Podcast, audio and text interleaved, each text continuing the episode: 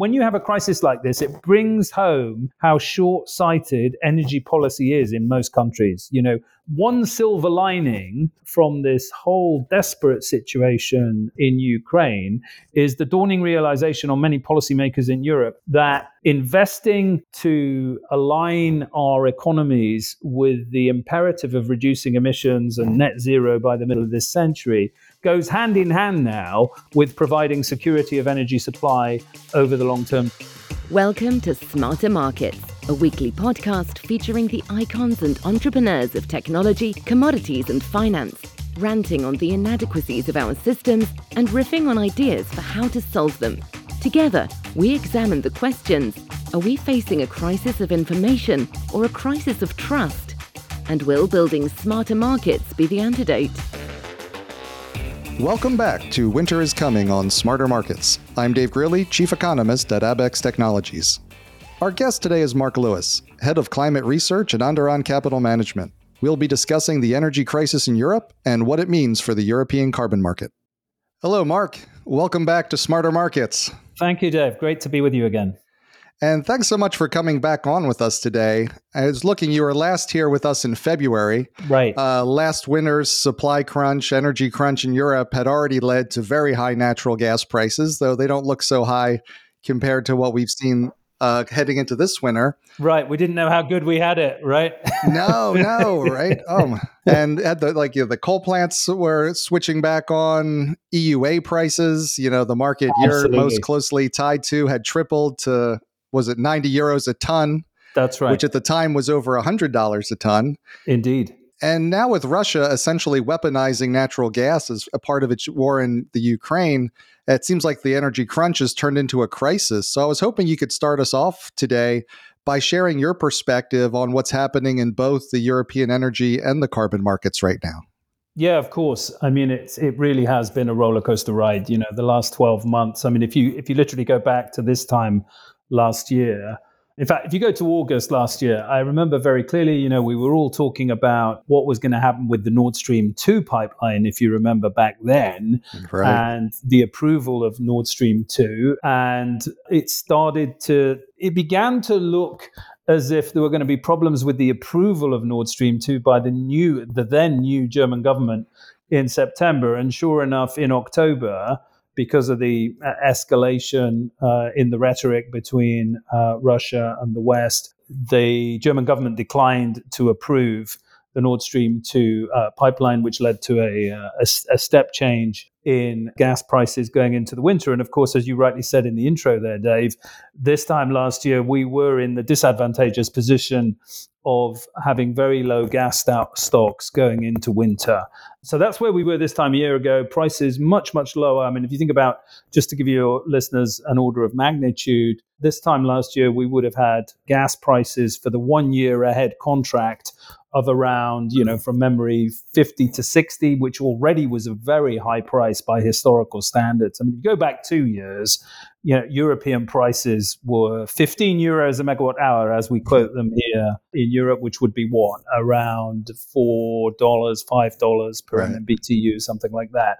And we've gone from 15 euros a megawatt hour two years ago to absolutely astronomical prices in, in August, just a month ago, for that same year ahead contract, we were looking at 250, 260. We're back down now at 180, but these are still astronomically high prices. For power, it's been the same story. We've gone from uh, 60 euros uh, a megawatt hour for the year ahead contract to an absolutely incredible 1,000 euros per megawatt hour uh, last month. We've we've come all the way back down to 500, but again, that is still spectacularly high uh, by the average. Two years ago, 50 euros a megawatt hour was a, a kind of standard number. And for carbon, as you said, carbon had been going up for structural reasons of its own because of the climate policy and because of the tightening of the cap. Um, so there was a, there was a more normal, if you like, narrative around the carbon price. But of course, it's been exacerbated and it's been having to deal with the backwash from these very high prices in power and gas markets. So it's been a more volatile ride for carbon. So I think when you when you really so that's the background. If you think about why this has happened and what's happened,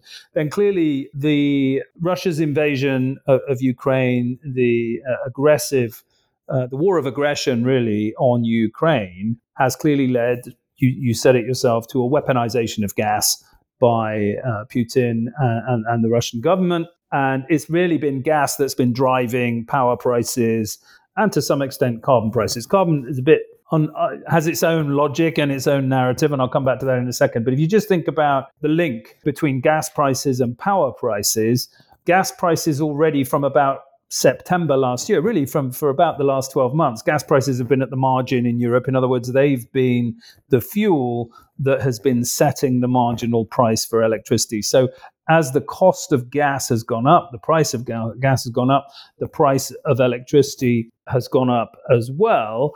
And of course, when Putin invaded Ukraine in February, we were still coming out of winter and we were coming out of winter with low stocks because we'd gone into winter with low stocks. We were fortunate actually that we had a mild winter, a milder than normal winter, because if it had been a, a hard winter, we may well have run to zero storage gas levels, but we came out with with at least some gas in the tank. And then following the invasion of Ukraine and and the need very quickly to adjust Europe's energy policy to find a way to get off gas from Russia, to get off oil and coal, to get off all energy imports from Russia, really, the European Union has been gradually, over the course of the last seven months, refining and accelerating its plans for the energy transition, which I'm sure we'll get onto in the course of this discussion. But uh, really, what the main priority over the whole of the summer was really to stock up storage levels ahead of the winter because that, that was absolutely crucial. And of course, you've had this saga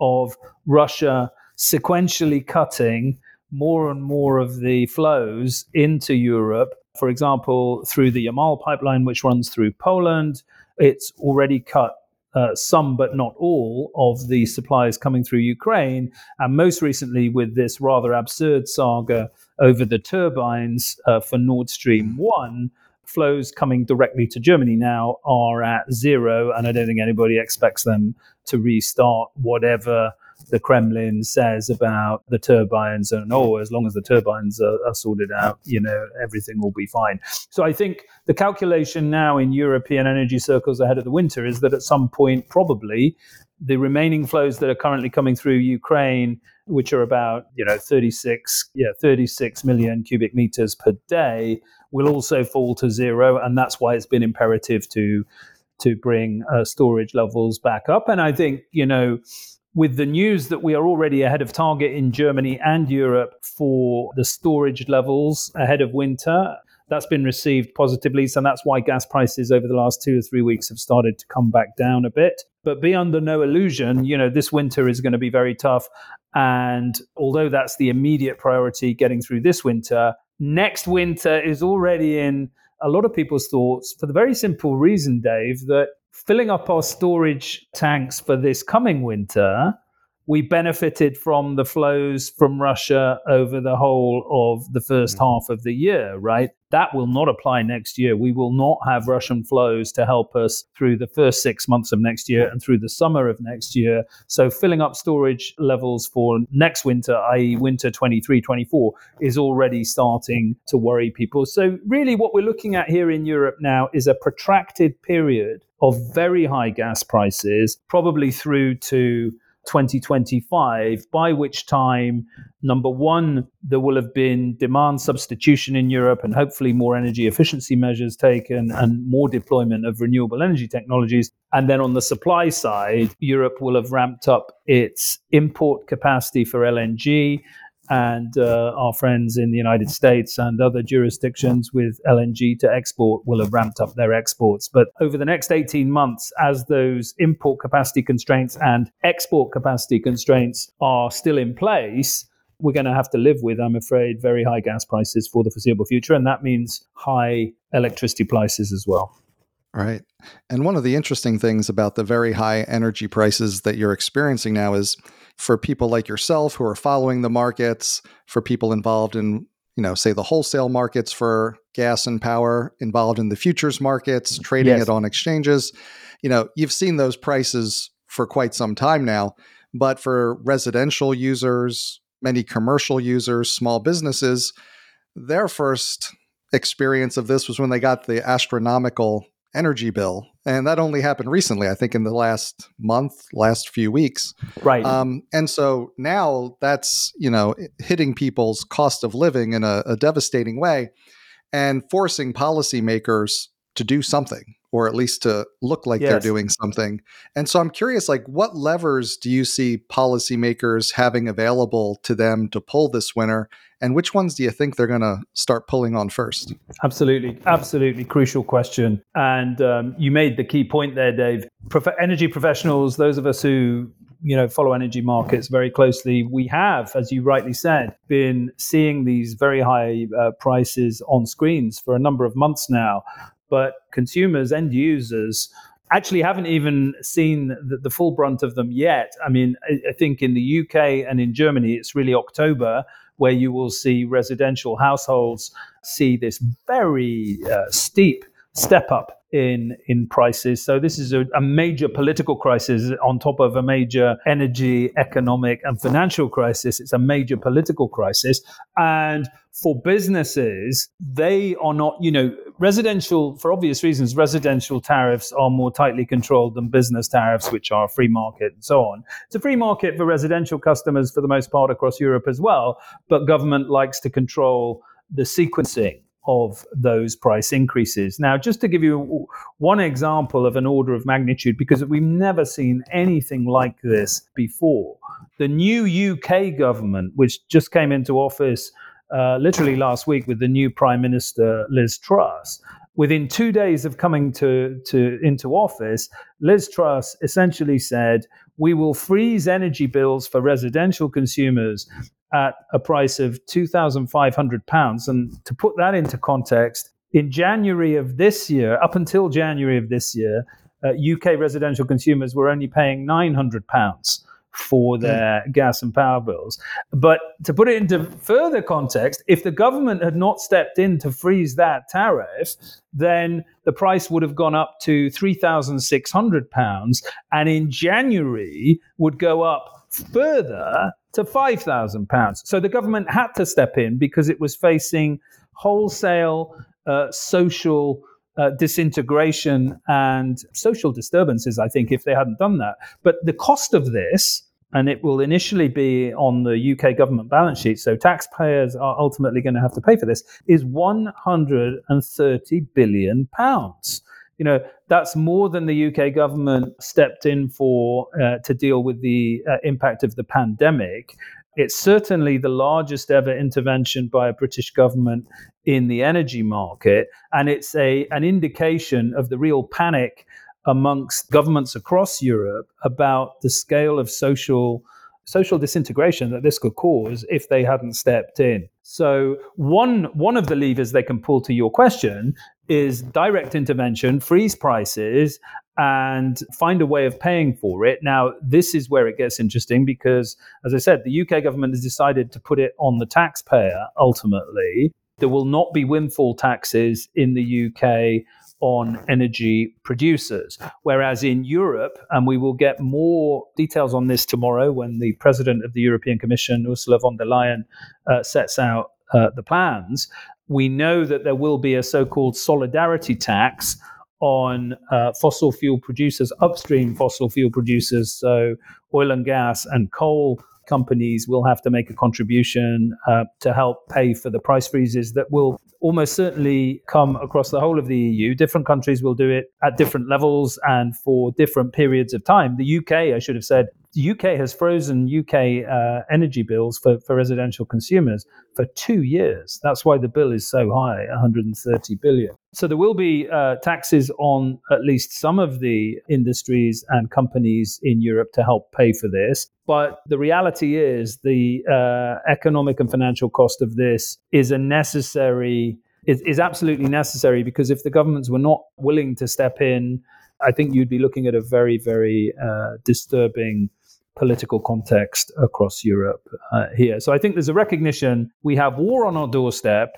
This is the biggest military conflict on European soil since the Second World War. It's an exceptional situation. We need to support Ukraine. And as a result, we need to maintain the sanctions in place. We need to take some pain because ultimately uh, that's a price worth paying for a freer freer Europe and resisting the threat of, of aggression on our doorstep. So that's the political logic and one can totally understand that. It has to be the right call, but overall, it's going to lead to a mixture of uh, higher taxes ultimately, and um, whether it be on on the companies that are making windfall profits at the moment, or ultimately on general taxpayers as income tax rates. Uh, you know, one way or another, this debt will have to be paid off at some point. So that's that's how the financing is being looked at by European governments. In terms of some of the other policy levers, um, what's crucial, of course, is reducing demand. I mean, we talked earlier about the need to bring in more LNG on the supply side, but there's a very, very important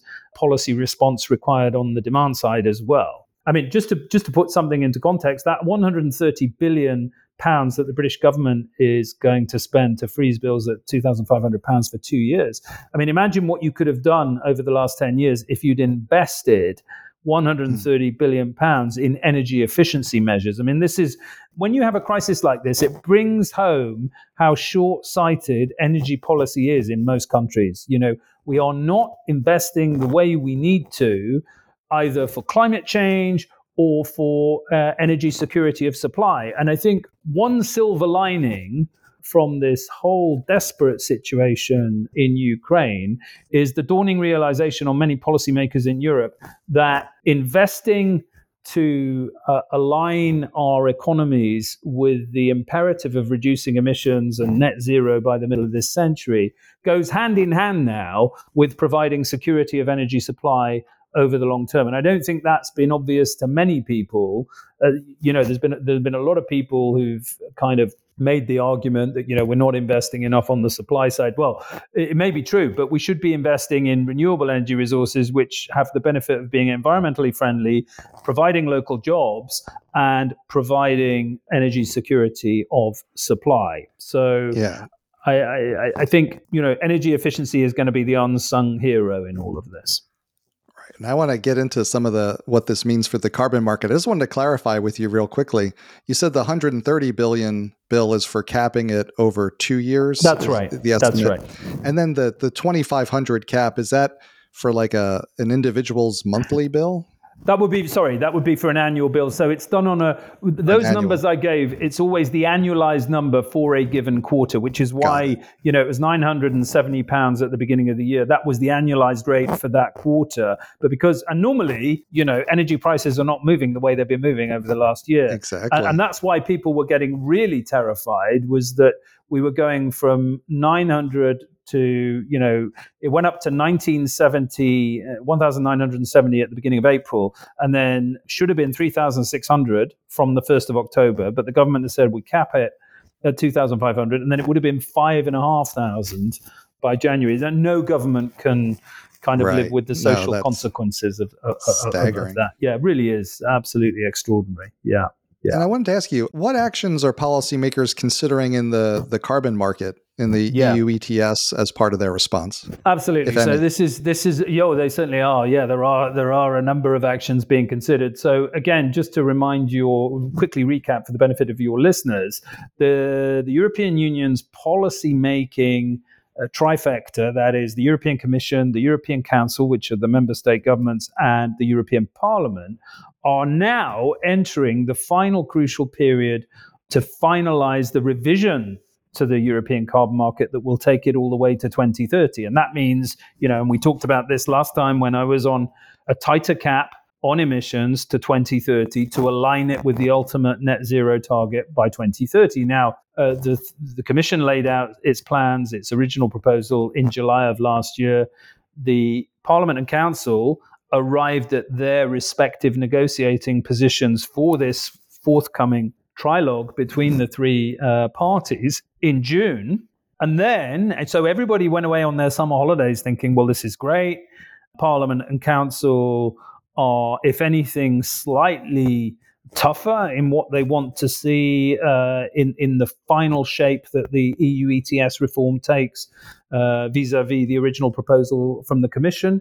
But then, with these sky high prices that we've seen in the intervening period in July and particularly in August, you know, policymakers have come back from their summer break thinking, "Oh my goodness, what on earth are we going to do about the whole energy energy crisis?" Now, this is where it gets interesting because clearly, as as we emphasized at the beginning, the rise in energy prices in Europe is overwhelmingly a gas story, right?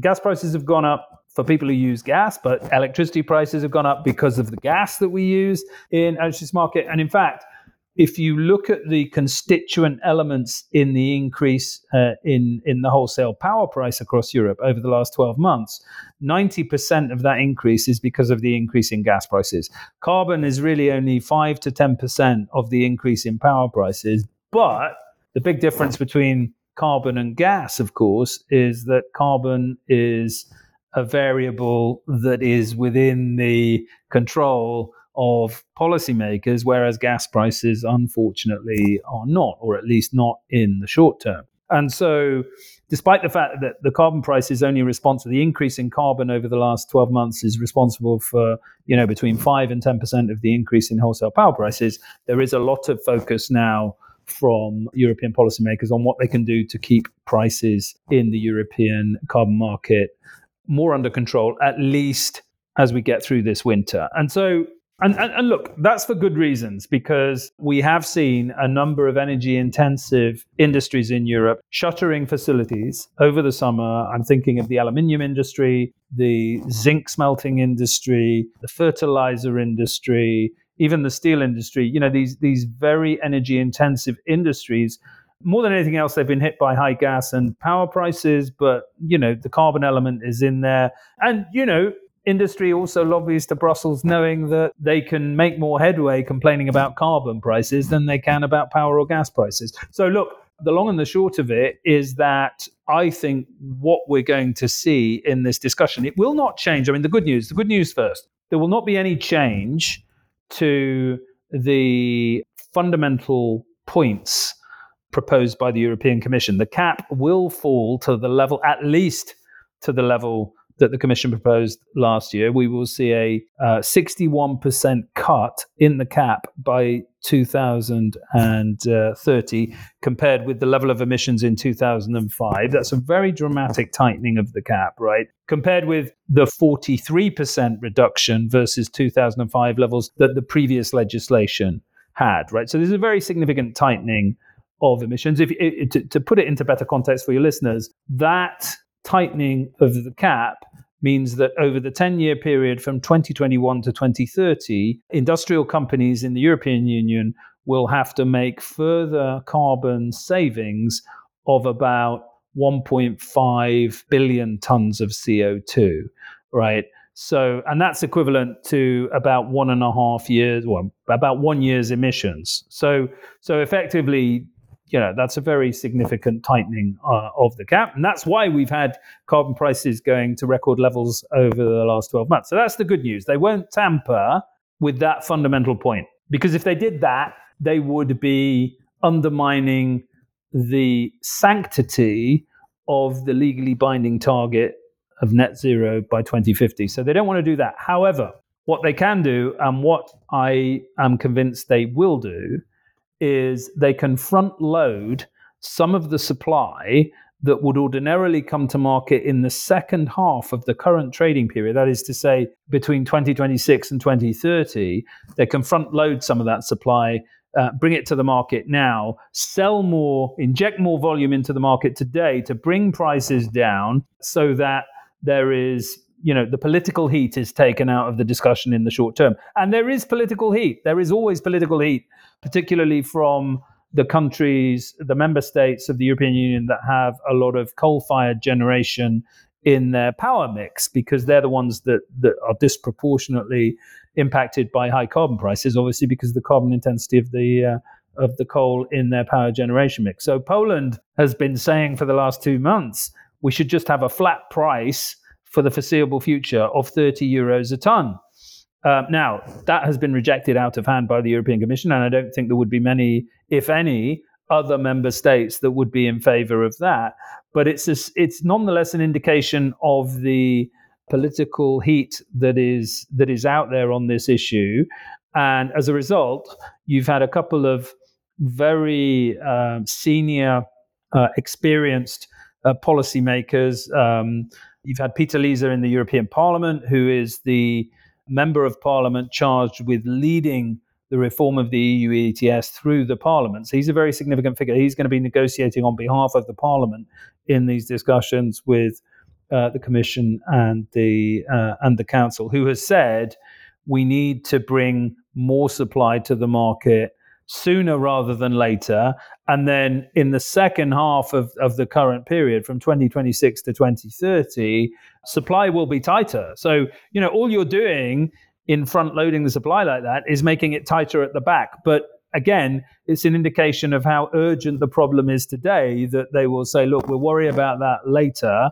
For now, the absolute priority has to be to bring prices down in the near term. And I think, and in fact, he's retired now from from uh, the Brussels bureaucracy. But uh, another very well known figure in in European carbon circles is Jos Delbeke. He was the senior civil servant at the uh, European Commission in charge of uh, climate change, and he is actually more than anybody else the architect of the EU ETS. He's now a a professor uh, at a university. He's retired from the commission, but he made a public statement two weeks ago that any anywhere above 70 euros a ton in the current climate is politically dangerous and it would be expedient to see prices below 70 right now we're trading 69.70 today okay? So you know i think i think uh, prices probably have further to fall through the winter both because you will have pressure for front loading some of the volumes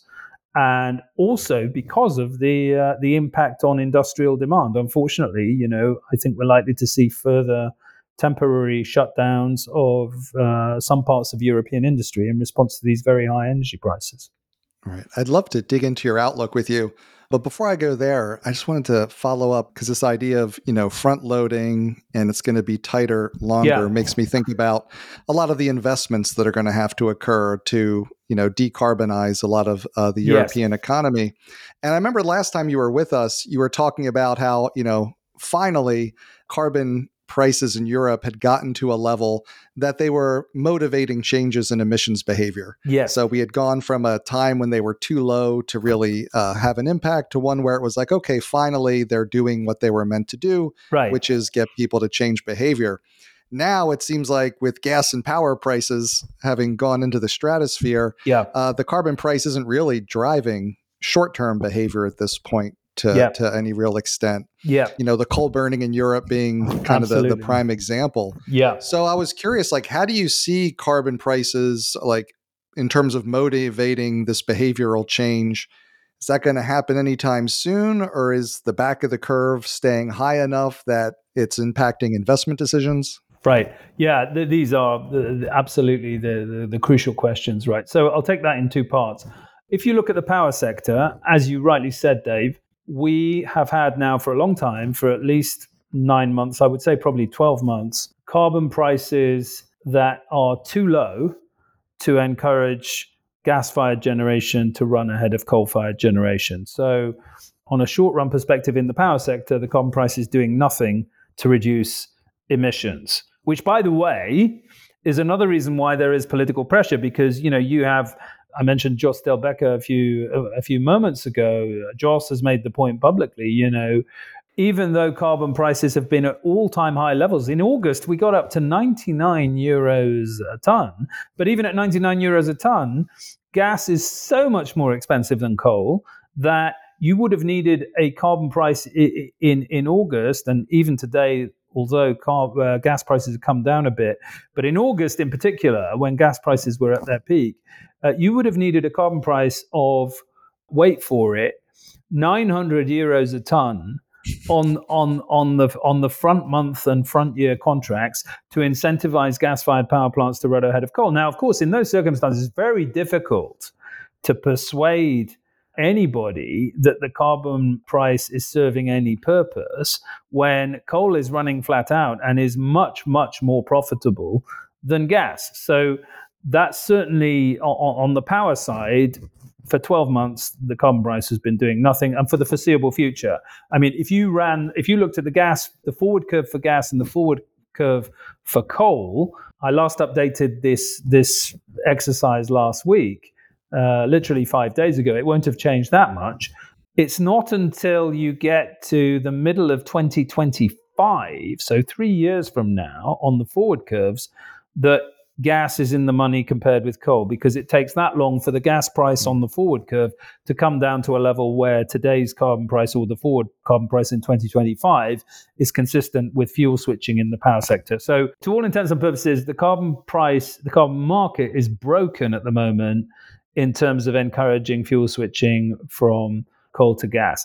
On the industrial side, and again, this is where it gets interesting I made the argument last time I was on the on, on the show with you that we'd we'd reached a point where the carbon price in the 90s and you know there seemed to be momentum in February before Russia's invasion of Ukraine for carbon prices to go through 100 and you know really reach a level 120 130 that would have been a level consistent with green hydrogen being more competitive than grey hydrogen. So there's a very strong long term argument there, the structural decarbonization angle, as I used to call it, uh, whereby the carbon price was reaching a level that would that would lead to structural decarbonization of European industry. Now, what's happened?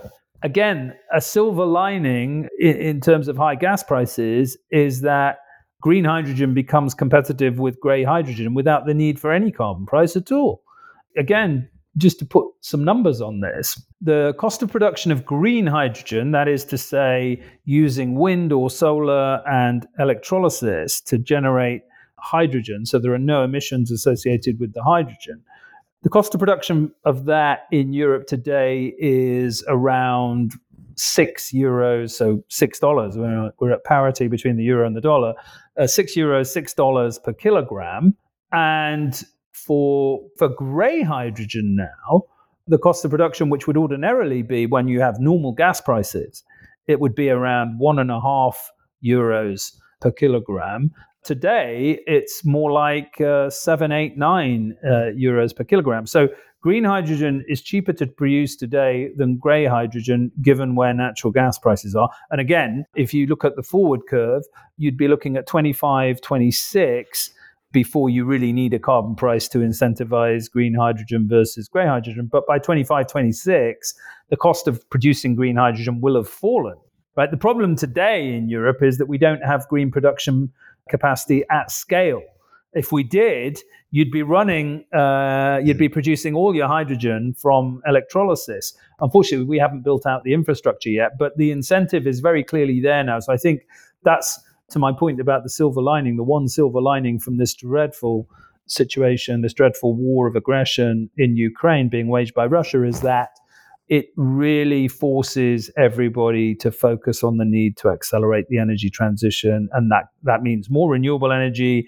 It means more imports of LNG from sources other than Russia. And it means building out the green hydrogen uh, infrastructure. Right. And I wanted to, you've given us so many good things to think about in terms of the the fundamentals and the politics and how they're interacting. I was wondering if you could kind of pull it together for us. So when you think about your outlook yeah. for EU carbon prices this winter and beyond, yes. how are you adding it all up? Yeah, great question. So, I mean, in my view, uh, I, have touched on the key kind of uh, pricing parameters here as I see them already. So if we sum them all up, what you've got going into the winter is on the carbon side, a continuing concern. So on the power side, look, it's hard to see gas prices falling to a level before the end of this winter, at least, where almost any carbon price would incentivize gas to run ahead of coal. So I think everybody is assuming that on the power side, and remember, the power sector accounts for about 50% of all emissions in the EU ETS power emissions will be very, very high, much higher than last year because of uh, the coal running and flat out. And one thing we haven't mentioned, actually, Dave, has been the very poor availability of France's nuclear uh, generation fleet over the course of this year, even predating the summer. I mean, there's a couple of issues going on in the French nuclear sector that's, that are worth just pausing on a minute because this is is actually very important for the carbon pricing outlook as well as well as the power pricing outlook. So, France's nuclear fleet they have uh, 56 reactors in total. 31 of those reactors currently are offline. And that's partly because some of them were found earlier this year to have problems, uh, corrosion problems, and so are having to be fixed for that problem. That's obviously a very serious problem, and it and it needs fixing.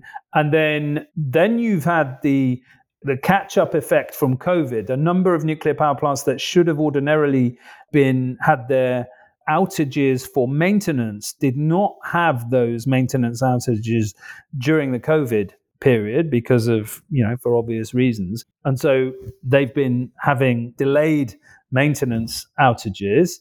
And finally, over the summer, uh, because of the very hot summer we've had in Europe, high temperatures, a number of plants have not been able to operate and certainly not operate at uh, the usual level of availability they would have because you need, well, there are problems with um, uh, water availability, really. You know, um, particularly nuclear power plants that are on uh, on rivers have not been able to use river water if it's above a certain temperature, and and often uh, that has been that has been the case. And of course, river levels have been low, and um, that's been a problem as well, even for the coal generators, getting the coal in Germany down the River Rhine, because the, the river level has literally not been high enough for some of these very big, heavy barges to get down to get down the River Rhine. So there's been all kinds of complicating factors over the summer, which led to this super spike in power prices uh, in August. Now, going into the winter,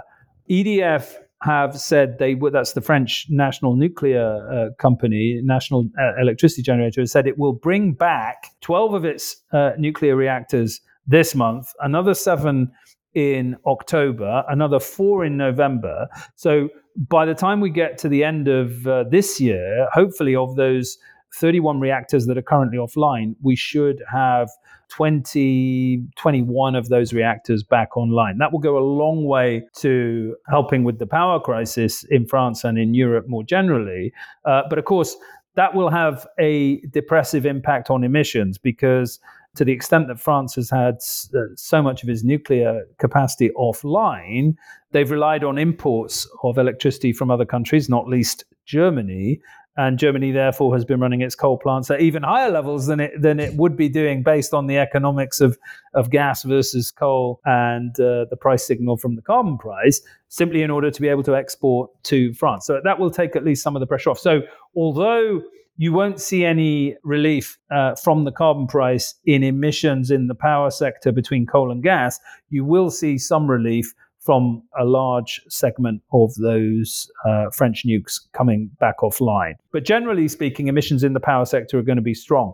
On the industry side, it's unfortunately a, uh, a, much trickier situation. As I mentioned, we've got a number of industries already shutting down production. I think there'll be more going into the winter. So we're going to have lower emissions from industry right through the winter. I think that you can take that as a given uh, pretty much, unfortunately. And then on top of that, so net net, if you net those two off on fundamentals, I would say emissions probably end up still being slightly higher than last year or flat at best. Whereas, you know, six months ago, I would have been assuming emissions would be a lot stronger this year than last year. On top of that, you've then got the political pressure I mentioned pushing for uh, front loading of uh, allowances. So when you put all of that together, and there's already been an extraordinarily sharp or steep decline in carbon prices over the last month. I mentioned in August. August is a funny month in the European carbon market because they cut because of the European holidays, they cut the supply of allowances from auctions to 50% of the normal uh, supply level. And so you always see carbon prices have a bit of a rally during August. Uh, this August, as I mentioned, we got to a new all time high of 99 euros uh, a ton, that was 20 euros higher than, than the end of July, simply from the cutting the auction volumes.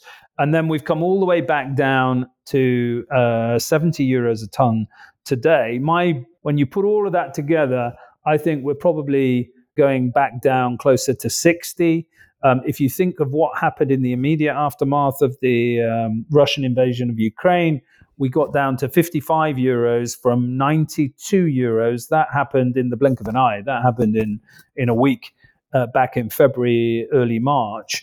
And this has really been quite sharp, as I say, from 99 to 70 already. I would expect, you know, prices to fall further heading into the winter, and uh, I think around the 60 maybe even the 55 level, uh, that's where you'll start seeing fundamental support coming back into this market. Because as I mentioned, if you're taking a long term view on this market, and the industrial companies will take a long term view on this market, then you have to start worrying about the fact that in the second half of this decade, supply is going to be lower. So uh, I think there comes a point where you will see fundamental demand reassert itself in this market below that kind of 60 55 level. Um, one other uh, thing to point out is the german government it hasn't actually legislated for this yet but it has indicated it would like to see in Germany at least, I mean, it would like to see this across the whole of the EU, but it wants to legislate for a minimum carbon price for German emitters in the EU ETS of 60 euros a ton, which again is why psychologically that's an important level for the uh, for the market, I think. So putting it all together, I'm bearish heading into the winter. And I think, you know, around the 60 level is where it starts to get interesting again. But that doesn't mean it can't go a little lower. 55 was the low in early March. And so I guess that's the level that the market will have in mind. Yeah.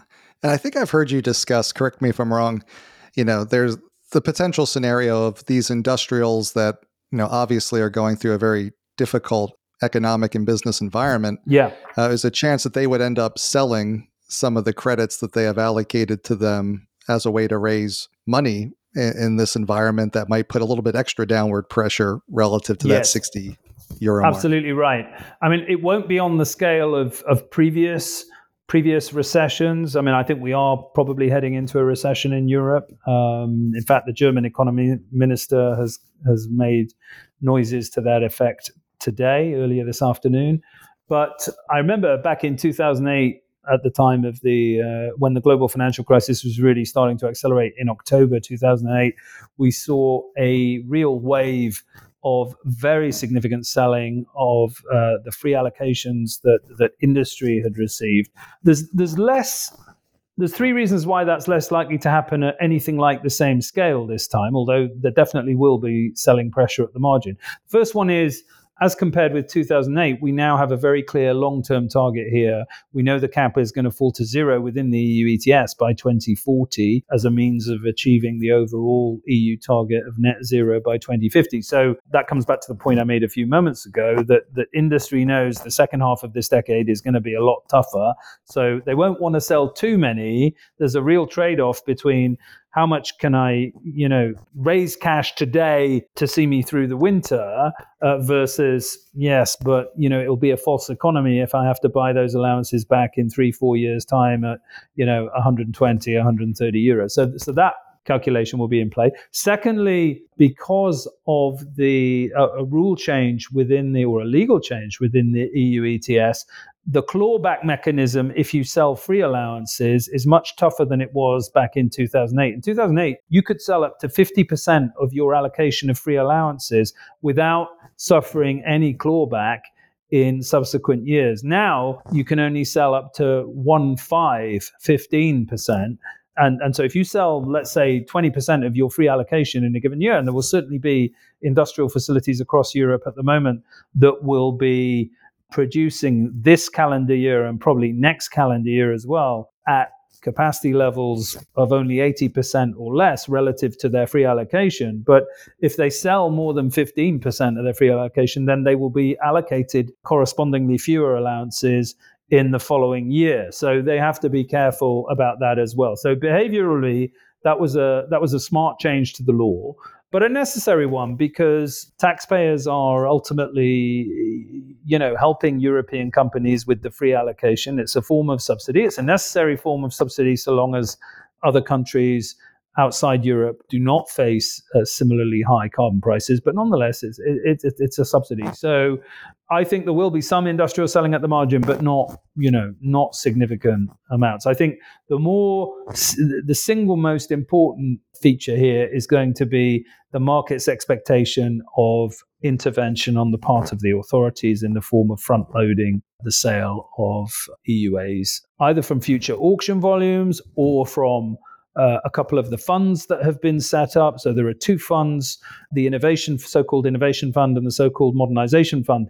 These are funds that were set up at the beginning of the current trading period in 2021. They have several hundred million allowances in them that were taken out of the overall cap for the for the entire 10 year period and normally they are auctioned off or freely allocated in equal installments over the 10 years. And obviously, what they might do now, what they probably will do, is take some of that and, and front load it. And then the other element, which they've indicated they will they will definitely look at, is potentially taking a limited number of allowances from the stability reserve itself and putting those into the market as well. And I think that's what's going to weigh on uh, on market sentiment most greatly. I mean, in particular, Dave, because the European Commission back in May came up with the idea of raising 20 billion euros from the sale of allowances, some allowances currently held in the Market Stability Reserve, but that would have been done over a four year period. There are now certain moves to accelerate that to potentially one or two years. And obviously, if you front load that kind of volume, it would be to raise 20 billion at current prices, you would need about 300 million tons. Uh, if you do all that in one year, that's a very, very significant increase in the volume of allowances being auctioned. So I think the market will get nervous about that. So near term, the balance of uh, pressures looks for a, a, lower price, but right. probably good support around that 55, 60 euro a I ton. I think so yeah. price handle. And yes. i wanted to talk to you let's you know as we wrap up about some of these longer term issues out there. You know we had the team from doomberg on last week yeah. and they were kind of describing the european winter as a bit like a singularity in physics that you know we're going to come out the other side and it's going to kind of redefine what we see for a while and in a way that's very difficult to predict mm. sitting where we are now. Right. but that won't stop me from asking you about it. Right so, right. you know i'm curious like how are you thinking about the effect that this winter and the policy responses to it may have on European carbon markets for years to come. And mm. in hmm. particular, just to add another layer onto it, you know, that combined with a lot of the the discussions and development around Article 6 yeah. with the voluntary markets right. and the compliance markets. How are you thinking about long term for yes. carbon now? Yeah, absolutely. Great question. Well, uh, two thoughts on that. Uh, the first one, just to the to the to the Doomberg point and the and the redefining of, of the energy space in Europe and indeed globally, because I mean, I think Russia um, is in a sense excluding itself from the global energy market, or at least from a very large part of the global uh, energy market in terms of Europe, the United States, and sort of Western aligned countries. So there are real global ramifications to that. But as far as Europe is concerned, I think the, the, the key point that will come out yes, we have a winter ahead that will be very difficult, two winters ahead, actually, that will be very difficult. But if we can see through that, the prize at the end of it is very great because the prize is an accelerated energy transition away from fossil fuels to cleaner energy, uh, a cleaner energy system, and a securer uh, energy system in terms of security of supply. So I think that's how I would interpret the, the redefining. The re, there is going to be a redefining. Obviously, it won't be as simple as that. There are going to be some some very sharp corrections that need to happen across some places, and it's not going to be pleasant. We shouldn't be under any illusion there. But the ultimate prize is worth the sacrifice in the short term. I think that's the key point. And then to your very interesting final question, concluding question, which would be uh, which would merit an entire episode uh, in its own right. How do we see uh, the European compliance market playing out with the expansion of voluntary carbon markets, and in particular, what's the impact of Article 6 on all of this? I mean, my view is Article 6, in, uh, so I'll begin with the voluntary market and how it might impact compliance markets after that, because I think there will be a very strong link between the two. I think actually within three years, we won't any longer be talking about a voluntary carbon market as such, or at least not in the terms that we have traditionally talked about a voluntary market. And I say that for this reason. Under the Paris Agreement and the Article 6, paragraph 6.2 and 6.4, you are going to have incentives for private sector players to establish emissions reductions projects in jurisdictions that will then give those private sector companies the right to take emissions reductions credits from those countries with this all important stamp of a corresponding adjustment, which means those credits now have been accounted for under a global emissions accounting system that is consistent with achieving the Paris Agreement. And so, what you're getting in effect is a scientific seal of approval to the extent that the Paris Agreement itself rests on the science as developed by the IPCC. And that will be worth a lot more, I believe, in the future to any corporate emitter than a voluntary credit that does not have a corresponding adjustment attached to it. I think you can obviously see the reputational advantages of having of offsetting your carbon footprint with a credit that has a corresponding adjustment and therefore is effectively helping countries to align with the with the Paris Agreement versus a credit that, that does not have that. So there's a reputational argument. But equally important, I believe, and perhaps you have to think a bit more imaginatively about this, but I genuinely think this is likely to happen. Probably takes five, maybe 10 years, but there's an option value to any credit which has a corresponding adjustment going forward as well. Because what you have, and this is why I said the terminology is going to have to change. We won't be talking about the voluntary market in the same way in the future. What you have, if you have a, an emissions reduction credit with a corresponding adjustment attached, what you have effectively is a quasi compliance credit, right? Because if you think about the EU ETS, I mentioned in the course of our conversation earlier that the EU ETS cap is going to fall to zero already by 2040. And what does that mean? It means that European industry will not be able to emit a single ton of CO2 beyond 2040. Now, 2040 is still a long way away, and, and, and nobody is freaking out about that too much at the moment.